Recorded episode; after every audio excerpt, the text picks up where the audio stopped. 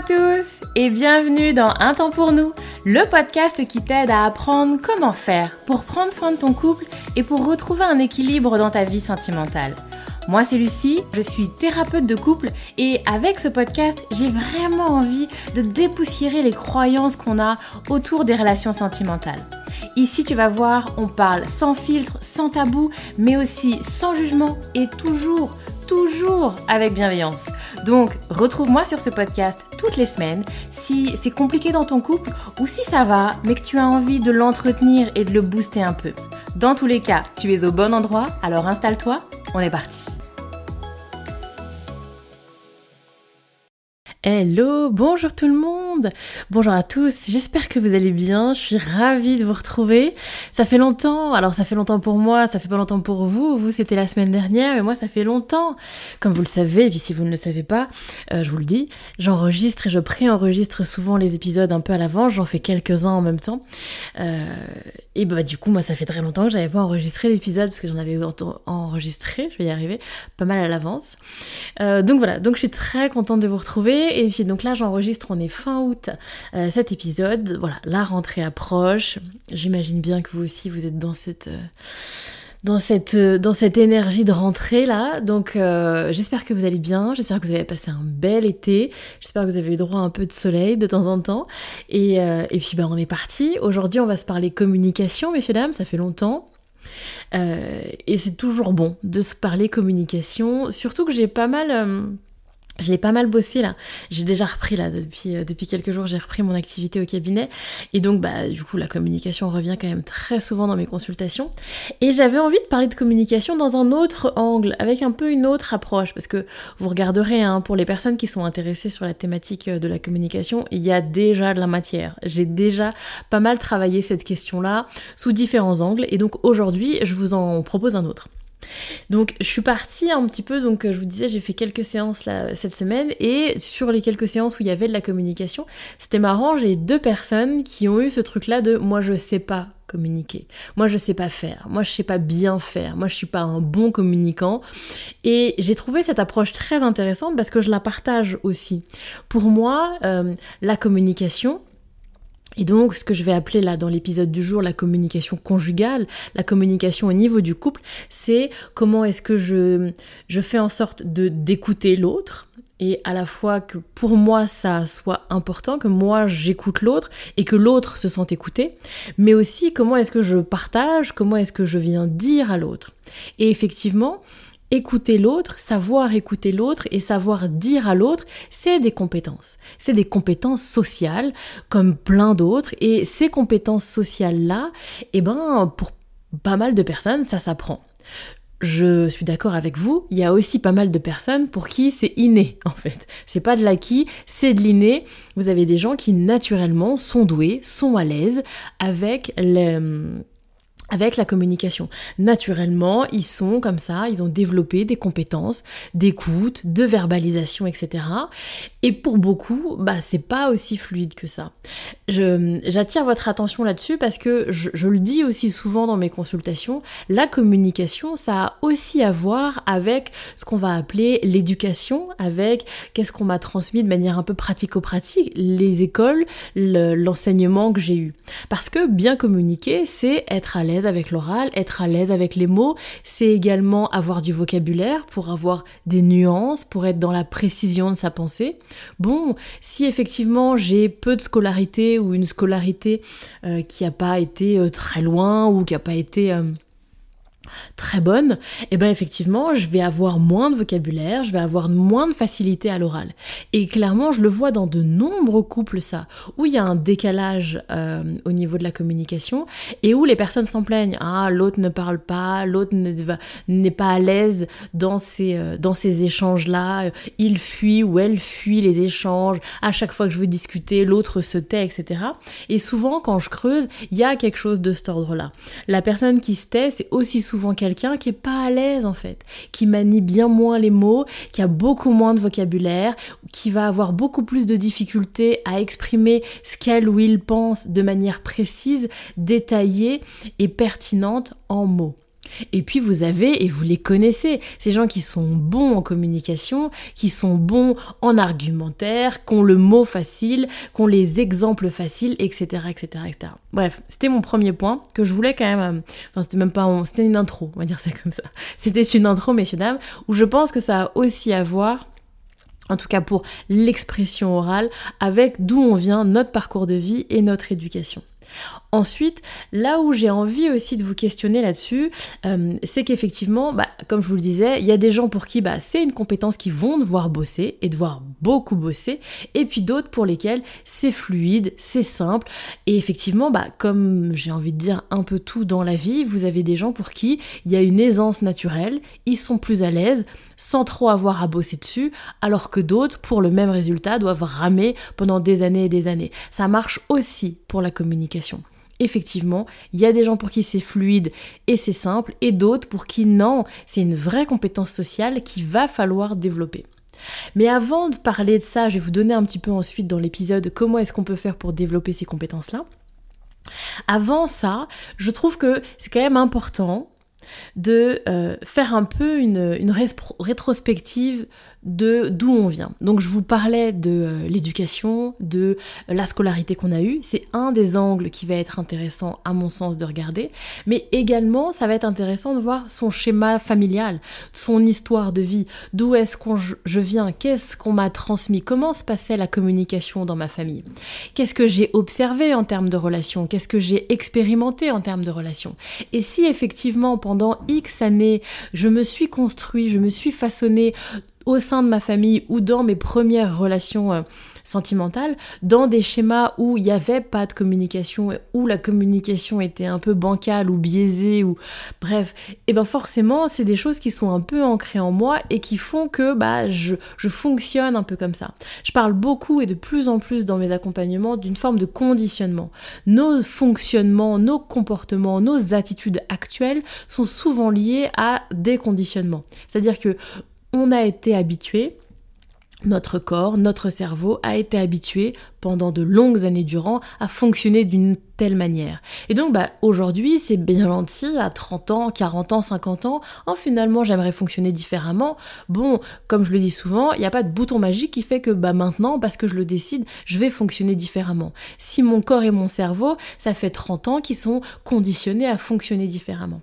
Donc vraiment c'est intéressant d'aller comme ça un petit peu puiser dans son histoire de vie, comment ça fonctionnait chez moi, comment ça a fonctionné dans mes relations précédentes, et eh ben, comment est-ce que je me situe par rapport à l'expression orale, par rapport à comment s'exprimer, par rapport au vocabulaire, etc., etc., etc. Premier point. Deuxième point, j'aime beaucoup aussi travailler sur l'idée de l'utilité de cette attitude. Souvent, alors quand les gens comme ça, donc là je vous le fais de manière un peu généraliste, mais bon, en consultation je le spécifie un petit peu, donc je vous invite à le spécifier un petit peu, d'aller dans le détail de ce qu'on entend par moi j'ai du mal à communiquer ou l'autre a du mal à communiquer. Ça veut dire quoi j'ai du mal à communiquer? Est-ce que c'est des gens qui sont plutôt taiseux, c'est-à-dire qu'il y a il a rien. Est-ce que c'est des gens qui vont exprimer des choses? Mais c'est maladroit. Euh, J'ai aussi des gens qui vont être un peu, euh, euh, qui vont être un peu cash, qui vont pas mettre les formes, où on va avoir le sentiment que ça manque de bienveillance, qui prennent pas de pincettes, où on a l'impression qu'ils se mettent pas à la place des autres, juste je balance mon idée et que je suis moins dans un échange. Donc c'est intéressant de pouvoir un petit peu développer qu'est-ce qu'il y a derrière cette idée de difficulté de communication. Est-ce que ça veut dire qu'il n'y a rien zéro ou est-ce que ça veut dire que la forme de la communication que nous avons actuellement n'est pas euh, satisfaisante? Et j'aime du coup attirer votre attention et je vous invite, en tout cas c'est ce que je fais en consultation, à venir et eh ben, réfléchir. Cette attitude là, si je prends l'exemple de quelqu'un qui va être un peu cash, qui va être un peu brut, qui va comme ça ne excusez-moi, je tape dans le micro, pas prendre de pincettes, qui va comme ça avoir une communication un peu agressive, etc. Et, moins dans la bienveillance, dans la souplesse, etc. De on discute tranquillement, etc. Euh, d'où ça vient? Pourquoi est-ce que j'ai besoin de ça? Et euh, ce que je dis souvent en consultation en ce moment est une phrase que j'ai entendue il n'y a pas si longtemps que ça, ça fait quelques mois et que je trouve très juste. Alors attendez, je vais essayer de vous la formuler joliment. En gros, c'est l'idée de se dire que ce qui est un problème pour moi aujourd'hui a peut-être été à un moment ma solution. Je répète, Ce qui est un problème pour moi aujourd'hui a peut-être, et sans doute, été à un moment ma solution. Et donc, si aujourd'hui j'ai une attitude où je suis un peu cash, un peu brute dans ma manière de m'exprimer, où je manque de patience, je manque de bienveillance, je manque d'empathie, ok, aujourd'hui c'est un problème pour moi. Sans doute qu'à peut-être à un moment de ma vie, cette attitude a été nécessaire. Cette attitude a peut-être même été la solution à un autre problème que j'avais à l'époque voyez? Et donc c'est intéressant de venir comprendre d'où ça vient. De la même manière, les gens qui sont très taiseux, qui n'expriment pas leurs émotions, qui ne développent pas, qui ne parlent pas de ce qu'ils ressentent et de ce qu'ils ont à l'intérieur d'eux. Peut-être, comme je vous le disais dans mon premier point, ça peut être intéressant d'aller chercher en termes de schéma, qu'est-ce qu'on m'a transmis, d'où je viens. Et ça peut être aussi intéressant de venir questionner, est-ce que cette attitude, elle n'a pas été utile, aidante, nécessaire à un moment de ma vie? Est-ce que j'ai pas vécu certaines choses qui ont fait que j'étais dans la nécessité de me taire? Est-ce que j'étais dans un environnement familial, par exemple, où il n'y avait clairement pas la place à ce que j'exprime mes émotions? Et donc, ça a été la bonne stratégie pour moi, parce que sinon ça aurait été plus compliqué, de venir me taire et de garder mes émotions. Voyez? Bref, je trouve que c'est un éclairage et un angle qui peut être très intéressant plutôt que de venir taper sur les gens qui ont des difficultés de communication, d'être dans une approche de compréhension. D'où est-ce que ça me vient? Et d'essayer d'avoir comme ça une une compréhension plus fine de son histoire de vie, d'où on vient et qu'est-ce qui fait que bah, ça s'inscrit comme ça aujourd'hui. Et puis, comme je vous le disais, il y a vraiment cette idée de euh, si je fonctionne comme ça pendant X années, c'est bien normal que quand bien même aujourd'hui je décide de faire autrement, ça soit pas aussi fluide. Et donc, pour terminer, j'ai envie de vous parler un petit peu de ce processus de changement. Je vous donne les grandes lignes, encore une fois. Euh, parce que, comme vous le savez, là, on est vraiment sur des choses qui, qui se font de manière assez, euh, assez personnalisée, mais, mais le, les grandes lignes me semblent quand même pertinentes, donc je vous les partage. C'est ce qu'on va appeler un petit peu de manière classique hein, le processus du changement, et où vous, je crois qu'en plus j'en ai déjà parlé de ça. Peut-être j'en ai déjà parlé dans des épisodes. La première étape, messieurs, dames, quand on est sur bah, je fonctionne, je communique comme ci, comme ça, j'aimerais communiquer autrement, l'idée c'est dans un premier temps de se voir faire a posteriori. C'est-à-dire qu'au début, bah, je fonctionne comme d'habitude et c'est après coup que je me rends compte, ah, j'ai été comme ça, peut-être que, et si j'avais euh, été différent, j'avais oh, fonctionné différemment, et si je m'étais exprimé différemment, voyez? La première étape va être vraiment de après coup. C'est normal que de tout de suite on n'arrive pas à changer les choses au moment où on est en train de communiquer. Et c'est pas grave dans un premier temps, c'est après coup.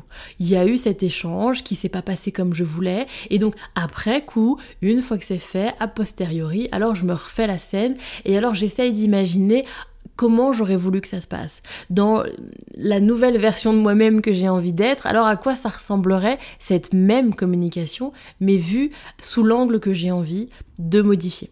Et donc on commence par ces attitudes-là, où régulièrement, encore une fois messieurs dames, hein, je répète, il y a eu un conditionnement pendant X années, alors le déconditionnement va pas se faire en, trois semaines. Mais au fil des échanges qui me conviennent pas forcément, alors je vais comme ça habituer mon cerveau à refaire le film, qu'est-ce que j'aurais fait différemment? Et vous allez vous rendre compte que au, fil du temps, ça va se rapprocher. C'est-à-dire, je sais pas, dans les débuts, je me rends compte trois heures après ou je me rends compte le lendemain que j'aurais pu faire différemment. Et puis, avec le temps, je vais de plus en plus vite me rendre compte que ça me convient pas et que c'est différemment que j'aurais aimé faire. Voire, je vais m'en rendre compte sur le moment. La deuxième étape, c'est que je me vois faire. Je vois là comment je suis en train de communiquer et que c'est pas comme ça que j'ai envie de faire. Pour autant, j'ai pas les capacités encore de modifier le truc. Je, je suis comme ça un peu lancée en roue libre. Je me vois faire. Non, c'est pas comme ça. J'aimerais que ce soit différemment, mais je n'y arrive pas. Tant pis, je communique comme je peux et à nouveau, a posteriori, comment est-ce que j'aurais voulu que ça se passe? Et c'est cette mécanique-là que l'on va répéter encore et encore et encore qui fait que je vais commencer à pouvoir intégrer, peut-être pas sur l'entièreté de la conversation, peut-être sur un bout de la conversation, une mécanique différente. Mais parce que mon cerveau va, être, va avoir été habitué à différents scénarios. Puisqu'à chaque fois, je me suis dit, ah non, mais j'aurais fait ci, j'aurais fait ça. Et ça, ça va me servir d'un espèce de stock de comment je pourrais faire autrement, que je vais pouvoir au bout d'un certain temps actionner en même temps que je suis en train de communiquer. Bref, j'espère que je suis claire dans mon processus de changement, mais en gros, moi, c'est comme ça que je le travaille dans mes consultations, c'est comme ça que je le travaille avec les clients. Et d'ailleurs, du coup, je mets le bémol aussi. Je vous invite à expérimenter ce que je suis en train de vous raconter, bien sûr. Par contre, n'hésitez pas, messieurs, dames, à consulter. Si vous ressentez que, bah oui, j'aimerais communiquer différemment, mais comment? Elle est bien gentille, la dame, c'est bien gentil Lucie, mais moi je sais pas comment faire pour communiquer différemment. Souvent, c'est dans ces moments-là que les gens me consultent. Quand ils ont une prise de conscience que bah il y a un décalage soit entre eux, ce qu'ils pensent, la manière dont ils aimeraient dire les choses et comment c'est ressenti par l'entourage, mais pour autant, ils n'ont pas les clés pour faire différemment. Oui. C'est vraiment cette notion-là de je fonctionne comme ça, je me rends compte que c'est pas comme j'aimerais, mais je sais pas trop quel autre chemin des possibles est possible.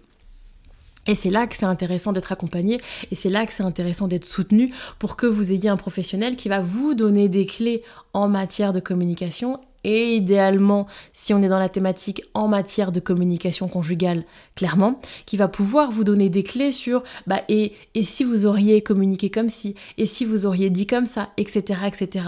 Et qui va vous aider, comme je le disais tout à l'heure, à créer le stock de d'autres manières possibles de communiquer dans lesquelles vous allez pouvoir puiser. Bref, j'espère que je suis claire. Si je ne le suis pas, n'hésitez pas à me faire un retour et à me transmettre. Euh, voilà un petit peu comment le, la communication me parlait aujourd'hui. J'espère que ça vous aura aidé. Encore une fois, voilà, je vous donne un petit peu, je crois que j'ai appelé ça les secrets. Je sais pas si c'est tant des secrets, mais c'est ces choses qu'on dit un petit peu moins en matière de communication. Vous voyez, on va un peu au-delà de euh, ce qu'on entend sur la communication bienveillante, non, communication non violente, etc. et le tu qui tue. Et bon, oui, oui, oui, oui, oui. Mais si on peut aller au-delà, si on peut avoir une approche plus dans la compréhension, et puis si on peut, moi j'aime bien être vraiment dans le pratico-pratique et de qu'est-ce qu'on peut mettre en œuvre qui me parle davantage. Donc voilà, j'espère que ça vous aura plu. Si c'est le cas, n'hésitez pas à me faire un retour. Si c'est le cas également, n'hésitez pas à mettre une note. Je le dis pas assez, messieurs, dames, mais c'est important pour que le podcast se développe, pour que le podcast s'envole et puisse être écouté par le plus grand nombre alors il faut qu'il puisse avoir des notes, alors il faut qu'il puisse avoir des commentaires. C'est le c'est la dure loi des podcasts. Et donc, merci de votre soutien. Et si ça vous plaît, si mon contenu vous plaît, alors n'hésitez pas, une note et, euh, et ou un commentaire euh, sur Apple Podcast, sur Spotify, bref, sur la plateforme que vous écoutez.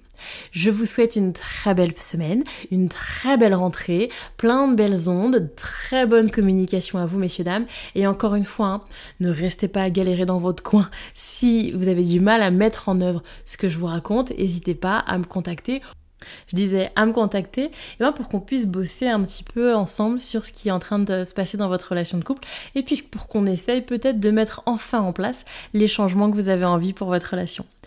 Très bonne fin de journée, et puis à bientôt. Bonne journée messieurs dames.